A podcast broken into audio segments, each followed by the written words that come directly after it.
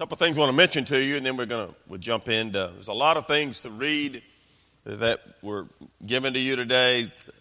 Get a chance, read those, and what applies to you or what you're interested in, take advantage of. A couple of things I do want to mention. Number one, on the front of your church-wide bulletin, the ivory colored one, that on the 17th of this month, two weeks from today, at 5 o'clock at the Bartlett campus, we're going to do like a winter carnival, family Christmas, both campuses together. We, we uh, don't do a whole lot of things where both campuses come together, so it's kind of cool to do that. And uh, going to have a little, little, different this year, so it's going to be kind of fun for kids. With, they're going to have a cake walk for uh, those of us that are older, and uh, um, just a little carnival thing, and then a kind of a choir concert, and, and people from both campuses. So, anyway, if you can be there, they're going to have crafts and games and Santa and a photo photo booth, and uh, so Rhiannon has some information and some stuff in there you can read. So I really encourage you if you can put that on your calendar, if you can be part of that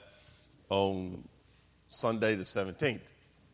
A lot of other things going on, and there's some information in the lobby about the um, Galloway Ministry, both the Angel Tree thing and some opportunities to volunteer in their store out there. So just kind of take advantage of that. We got a help group coming up. So there's a lot of things going on. All right, turn to Haggai, chapter two, if you haven't already. If you'll notice the top of your handout, what we're going to look at today is the promise of God.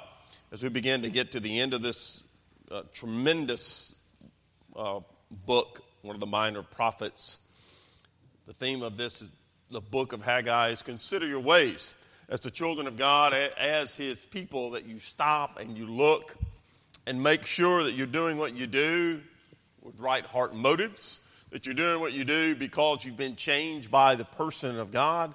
In our particular instance, a relationship with God through his son, Jesus Christ. They didn't know his name would be Jesus, they just knew God was going to send a Messiah. And so what we've been looking at as we're walking through Haggai is different things that God wants us to stop and consider. God, His, His wills and His priorities and what He wants. So as we wrap up this book and we transition next week into some stuff we're going to look at for Christmas, I want you to notice the top of it says, consider your God's promise.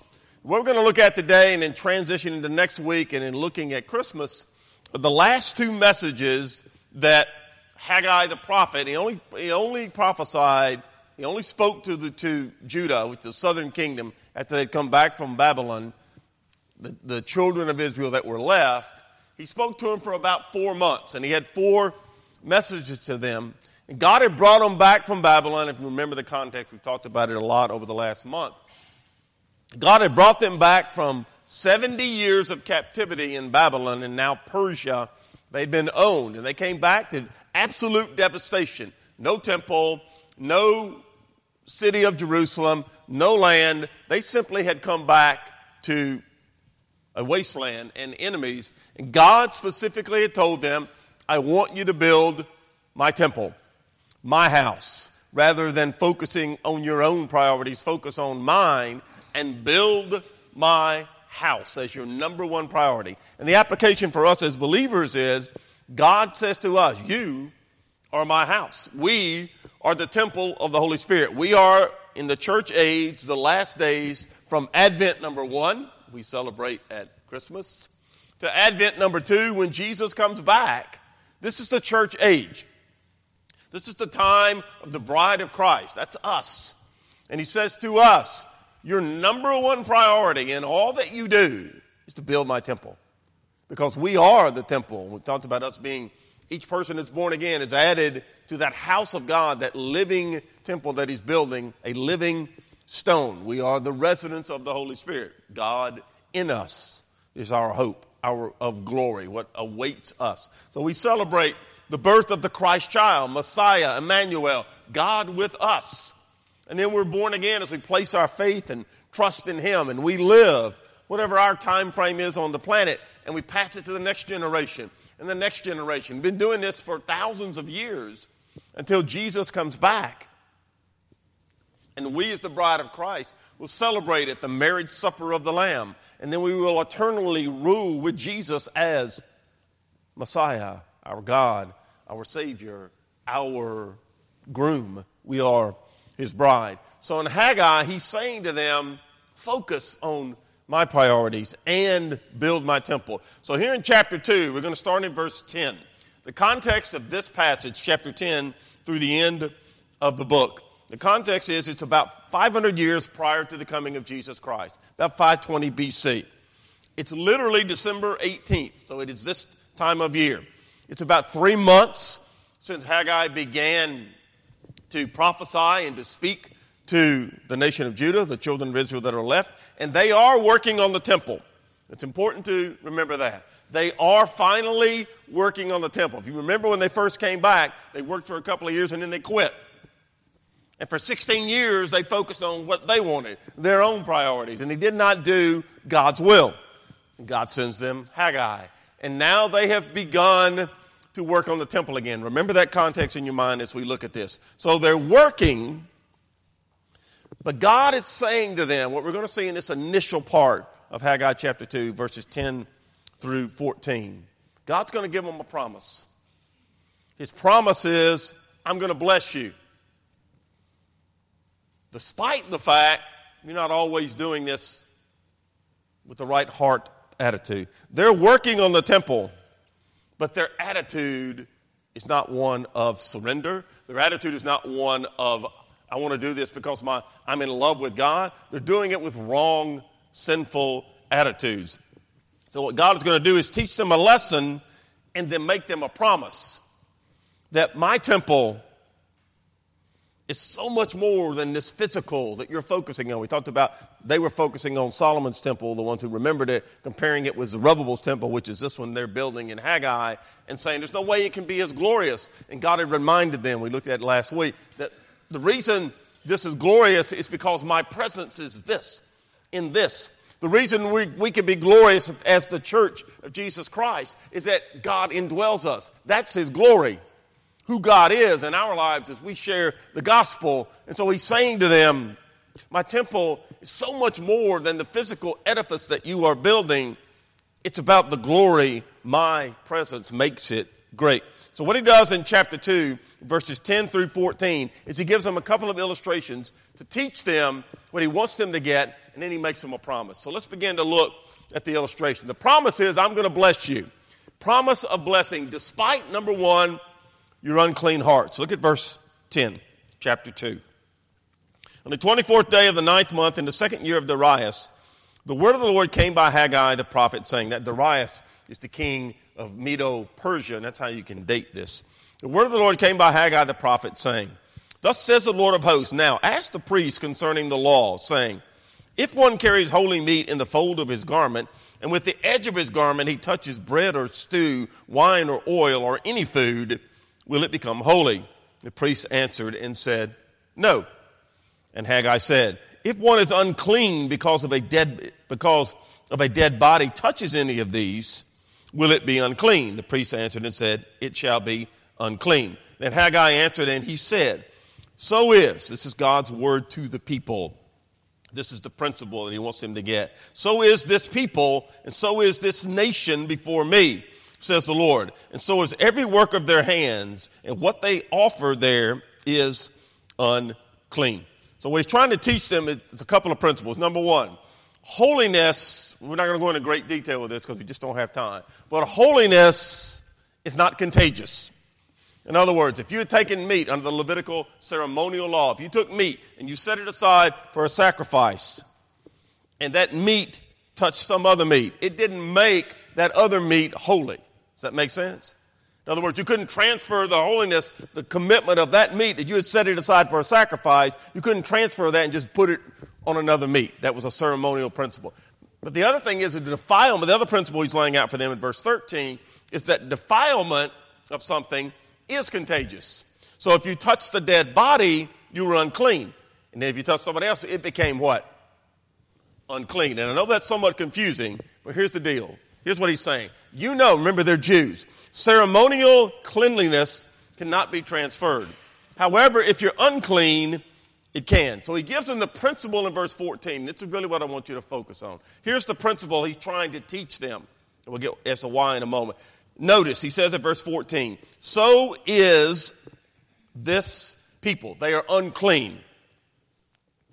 So is this nation. Now, hang with me for just a minute. We talked about this before, a couple of weeks ago. You will remember, notice he refers to them in verse 14 as people and nation. What's the word he uses before people and before nation? See if we're all, if y'all found Haggai yet? All right, we'll make sure. So is blank people. What's the blank? What? This. So is blank nation. Okay, now we're good. This people, this nation, not what? My people, my nation. He's saying to him, at this point, you're not where you need to be. You're doing the religious work of building the temple, which I told you to do.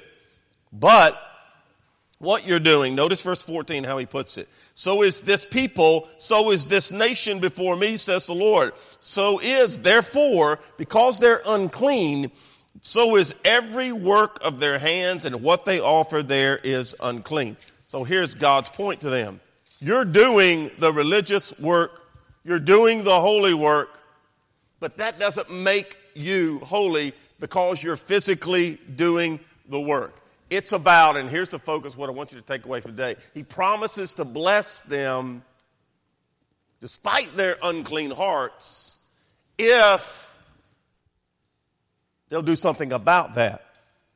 In other words, I'm standing up here sharing with you the Word of God, preaching to you the truth of the Word of God. With just the very fact I open the Bible and I share with you the truth from the Word of God, does that make me holy? Could I be fake? Yes. Do you think there are preachers out there who are fake? Yes.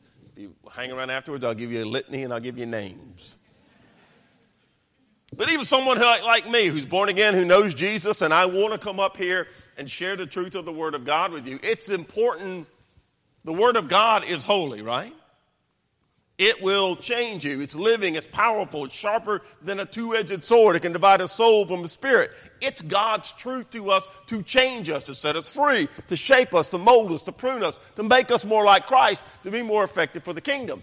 I can share that with you, but if I'm not surrendered to that, if my heart is not where it needs to be in sharing that with you, the truth is the truth. But Randy could be doing it with wrong motives. For example, I could be preaching to you just to manipulate you to get money from you. Do you think preachers ever do that? Yes, they do. I could be sharing this with you just to get you to think, wow, Randy's really cool. Have a pride problem, an ego problem, a sin problem or to get you to follow me. You could go back historically many, many examples uh, of, of false teachers and how they've done that. So, just because I'm opening the Word of God and doing a good work by sharing truth does not make me holy. That's what God is trying to get them to understand. Just because you're there working on the temple, and that's a good thing, but your good works don't make you holy. For example, when we leave today, we got our black boxes at the door. Some of you have already today, and to leave today, you'll put money in the black box. Some of you will go online and, and you give to the church. But if you're doing it with wrong motives, God's not interested in that. God loves a cheerful giver. God wants my heart to be that I want to do that, that I want to see the temple built. Remember the whole focus, consider your ways. The most my number one priority as an individual, my number one priority in our home as the Lockleys, our number one priority as Christ Church, the local body that follows Jesus at Arlington Bartlett Christ Church. Our number one priority, the reason we exist is to build God's temple. Some people are taught some people have learned, some people have adopted a philosophical and a psychological and a spiritual construct where they give only because they give so that they can what? Get. I give to get. God says you give because you love. God says you give because you want to. God says you give because you cheerfully you want. Now, are we commanded to give? Yes. We should be obedient. But God wants obedience that comes from a loving heart, not a religious activity going through the motions. We take communion. You just do it because we're supposed to take communion. Do, do we show up at church just because if we don't, God's going to get us? No. Do we do anything that we do in our realm as believers, holy work, good works, simply being done to buy your righteousness does not work and it does not please God. So the principle he's trying to teach them is You can come work on the temple. We can work on the temple, and it's holy because the very presence of God is there. But it doesn't make us holy. What God is interested in is in is clean, pure hearts is God's desire, not empty religious activity. Our Father wants more than anything else. And just the fact we call Him when we pray. How did Jesus teach us to pray? Our Father. We talk about God our Father. We're brothers and sisters. I mentioned this many times. It's for, it, they're family terms. They're relational terms. Jesus is our bridegroom. We are his bride. You can't have a more, there's no more significant relationship on planet earth, on a physical human realm, than husband and wife. God wants us to understand, you're my bride, Jesus. You're my, I'm going to get our place ready in the Father's house. It's a Jewish culture. The groom would do that, and then a year later, the bride would come and live at the Father's house with the groom.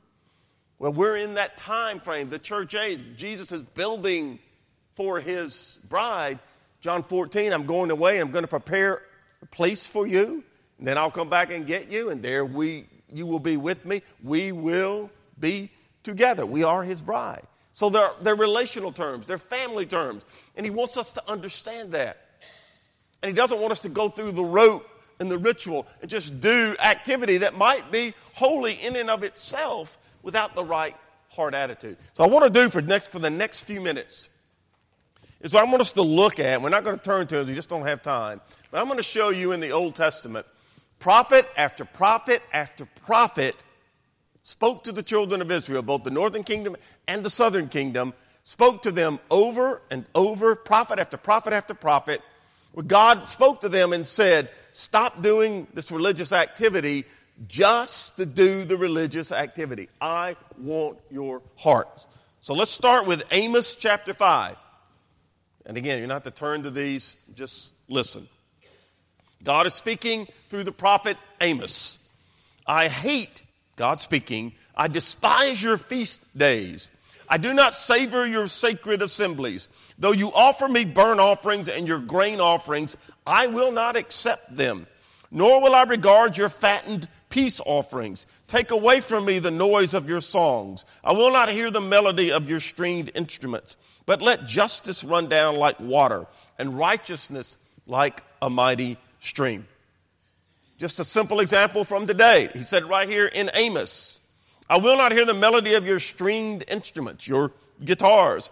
I want justice. I want righteousness. I don't want to hear the noise of your songs. For example, when Randy sings, it's not good. It's painful. It's simple noise. But when Darren and them up there, and that people who have talent and can sing and, and it's beautiful. We want to hear those people. We, we worship together. But the truth is, God wants our hearts.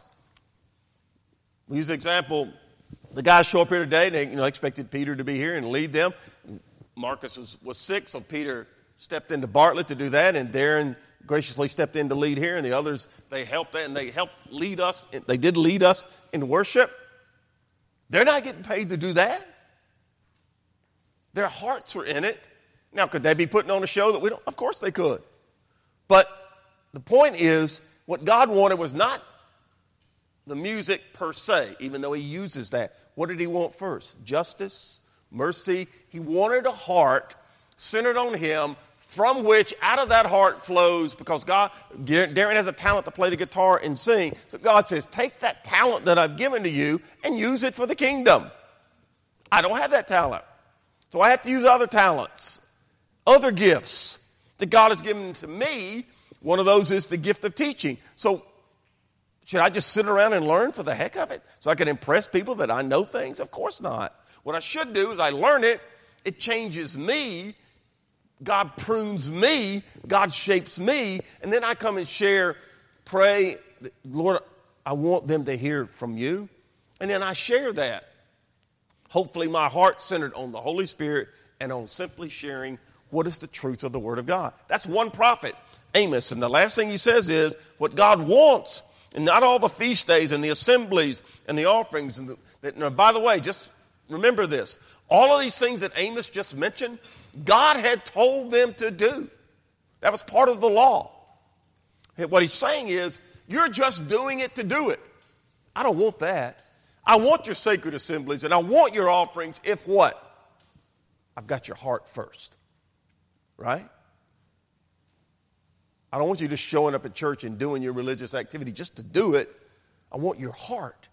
I don't want you just playing to play. I want your heart. I don't want you just teaching to teach.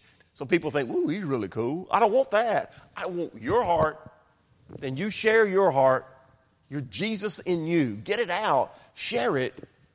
I want justice and I want righteousness like a mighty stream.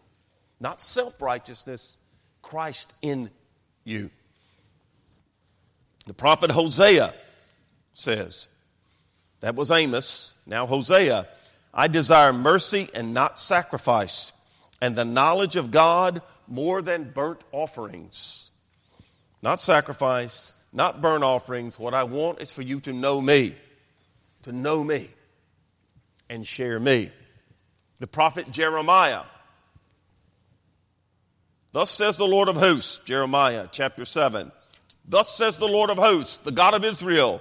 So now to the nation of Israel, God says, Add your burnt offerings to your sacrifices and eat meat. I did not speak to your fathers or command them in the day I brought them out of the land of Egypt concerning burnt offerings or sacrifices. This is what I commanded them, saying, Obey my voice. I will be your God. You shall be my people. I walk in and walk in all the ways I've commanded you, that it may be well with you. This is what I wanted. He gave them the law later. Yet they did not obey or incline their ear, dictates of their evil hearts, and went backward and not forward. Since the day that your fathers came out of the land of Egypt until this day, I have even sent to you all my servants the prophets, daily rising up early and sending them. Yet they did not obey me or incline their ear, but stiffened their neck. They did worse than their fathers. We talked about this before last year whenever we did the series from Jeremiah. Jeremiah faithfully preached to them God's word for 50 years. That's a long time without one positive response. With Jeremiah, with the right heart, he struggled at times. That's the beauty. He struggled.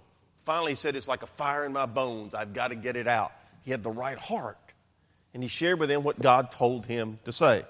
Amos, Hosea, Jeremiah, Isaiah. To what purpose is the multitude of your sacrifices to me, says the Lord? I've had enough of burnt offerings of rams and the fat of fed cattle. I do not delight in the blood of bulls or lambs or goats. When you come to appear before me, who has required this from your hand to trample my courts? Now notice, listen closely. Bring no more futile sacrifices. Incense is an abomination to me. The new moons, the Sabbaths, the calling of assemblies. I cannot endure iniquity and the sacred meeting. Your new moons and your, and your appointed feasts, my soul hates. They are a trouble to me. I'm weary of bearing them. When you spread out your hands, and that's a euphemism for pray. When you spread out your hands or pray, I will hide my eyes from you. Even though you make many prayers, I will not hear. Your hands are full of blood. Wash yourselves. Make yourselves clean. Put away the evil of your, your doings from before my eyes. Cease to do evil. Learn to do good. Seek justice. Rebuke the oppressor. Defend the fatherless. Plead for the widow. All of these things God had told them to do. And they were doing them with wrong motives. And God said, don't even come, don't even pray to me. I'm not listening until you decide to give me your heart. Give me your heart. Pray to me, Lord, what is your will? Pray to me, Lord, what do you want? Pray to me, Lord, how can I glorify you? Learn to do good. Seek justice. Defend the fatherless. Plead for the widow. Put away the evil of your doings. In other words, it's not about you. It's about me, God, then you sharing God with others. One more prophet, the prophet Micah. With what shall I come before the Lord and, and how myself before and bow myself before the high God? Shall I come before him with burnt offerings, with calves a year old? Will the Lord be pleased with thousands of rams, ten thousand rivers of oil? Shall I give my firstborn for my transgression, the fruit of my body for the sin of my soul? He has shown you, O man, what is good. What does the Lord require of you but to do justly, to love mercy, and to walk humbly before with your God? Please notice the hyperbole there in Micah chapter 6. Here's what he's saying I give thousands upon thousands of rivers of oil, and that would have been a lot of money. The hyperbole, he said, What if I just all of this, gave all of this to God? I said, No, no, that's not what I want. He's shown you, oh man, what is good. What does the Lord require of you? Not 10,000 rivers of oil, not thousands of rams. Here's what God wants He wants you to do justly, love mercy, and to walk humbly with your God. Put yourself aside. Humble yourself before God. God gives grace to the humble. He resists the proud, he tells us. Humbly give yourself to Him. The sacrifices of the oil and the rams, and those things will flow from a heart that's centered on Him, and God will. That's when those kind of prayers are a sweet incense to God. The other kind, He just told us He doesn't hear. Because what God wants is you first, then your service. So, one last quote I want to give you, and then we're going to move on. From Matthew 23, from the lips of Jesus Christ Himself, speaking to the Pharisees, the Jewish leaders, those who led the people in all religious activity, social activity, and in every way. They were their leaders. Here's what Jesus said to those people Woe to you, scribes and Pharisees, hypocrites, for you pay tithes and you've neglected the weightier matters of the law justice, mercy, faith. These, justice, mercy, faith, you ought to have done without leaving the others undone. In other words, yes, you should tithe those things. But first, you should be people who are focused on the important things justice, mercy, faith. You're hypocrites because you're just giving for people to know you give. Justice, mercy, faith, and then give. And the last thing Jesus said to them was this. Remember now, he is talking to the religious leaders of Israel, blind guides. You strain out a gnat and you swallow a camel. That'd be hard to do, wouldn't? What Jesus was saying to them, you're so hung up on the wrong things. You really look good. In that same passage in Matthew 23, Jesus said, You look really good on the outside. You're, you look white. But on the inside, you're full of dead men's bones. On the outside, you're a whitewashed tomb. But on the inside, you're dead.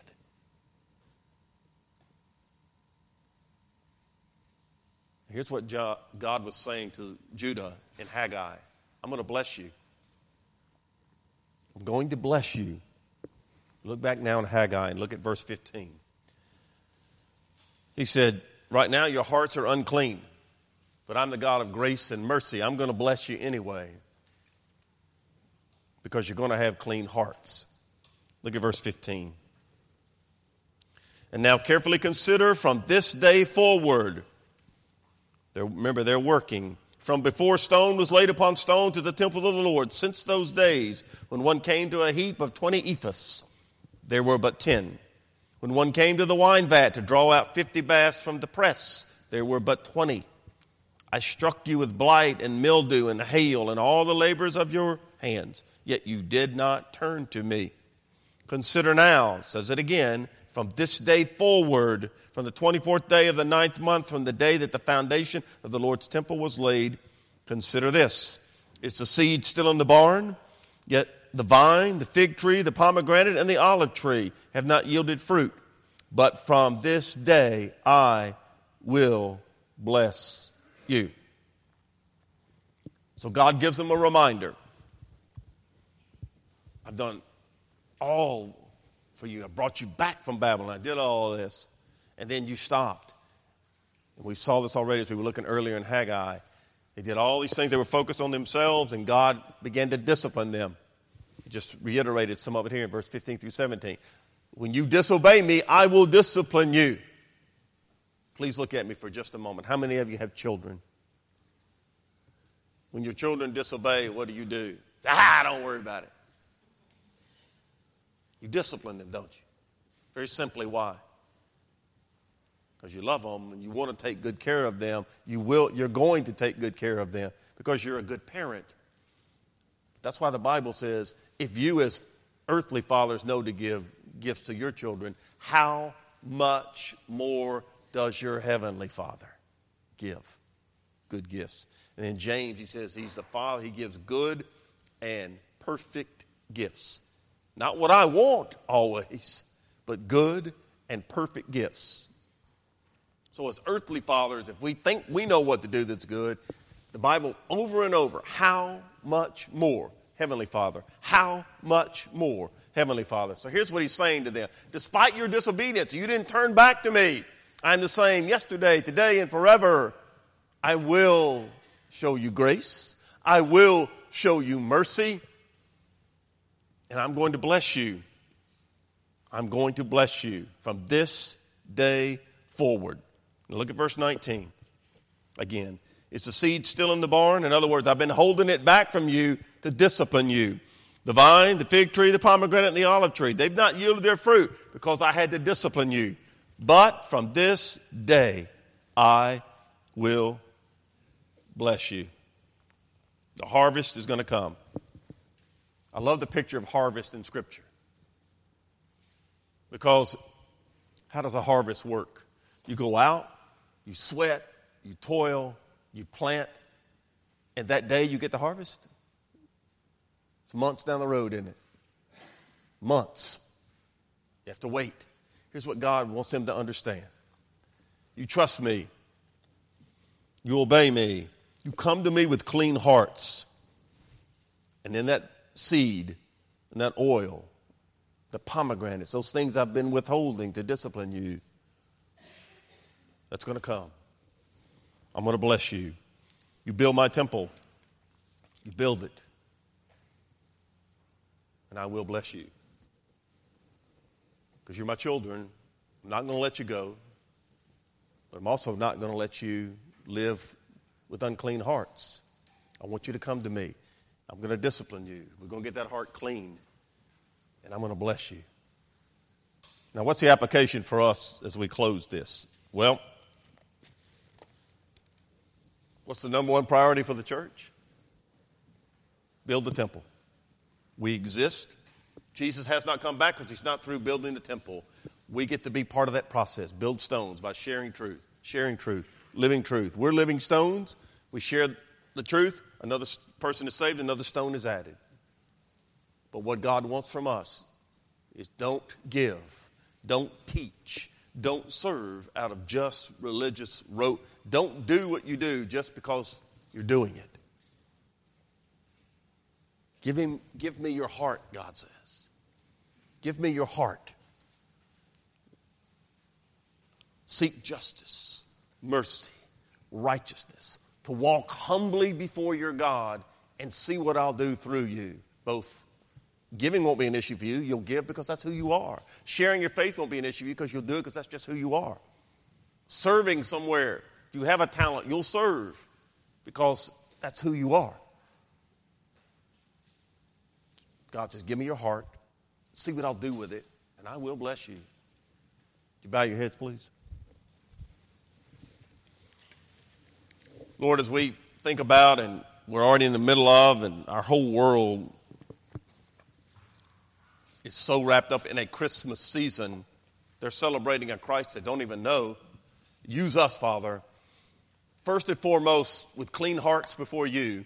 Use us even as we shop and even as we celebrate Christmas, that we celebrate Christ in sharing Him and being loving, being gentle, being kind, reaching out to others seeking justice and mercy, but living humbly before you and sharing the righteousness that we have in Christ. Use us, Father. We thank you for the promise of blessing that when we have an unclean heart, that we turn and we give that heart to you, and you're going to bless us because we're your children. We thank you for all you have done for us in Christ. Pray we understand and share that with our world. And so as we close out our time together today, Father, and, and enter to another week, we would excitedly go out and share the Christ of Christmas from a clean heart. We pray in Jesus' name. Amen. Please stand as we sing, and if you'd like me to pray with you, I'll be down front.